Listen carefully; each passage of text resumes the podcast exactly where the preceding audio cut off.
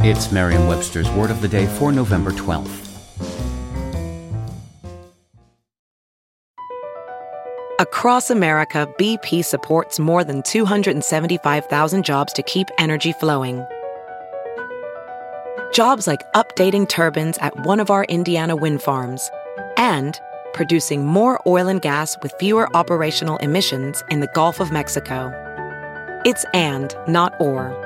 See what doing both means for energy nationwide at bp.com slash investing in America. Today's word is abnegate, spelled A-B-N-E-G-A-T-E. Abnegate is a verb that in formal English means deny or renounce, or to surrender or relinquish. Here's the word used in a sentence from the Christian Science Monitor by Deborah Tannen. If the goal is only ensuring balance, then journalists can feel their work is done when they have reported accusations flung from each side, abnegating the responsibility to examine the validity of the attacks. There's no denying that the Latin root negare has given English some useful words.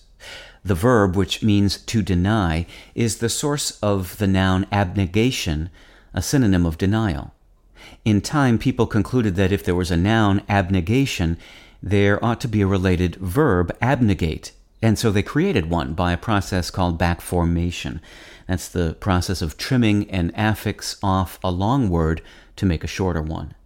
Other English offspring of negare include deny, negate, and renegade.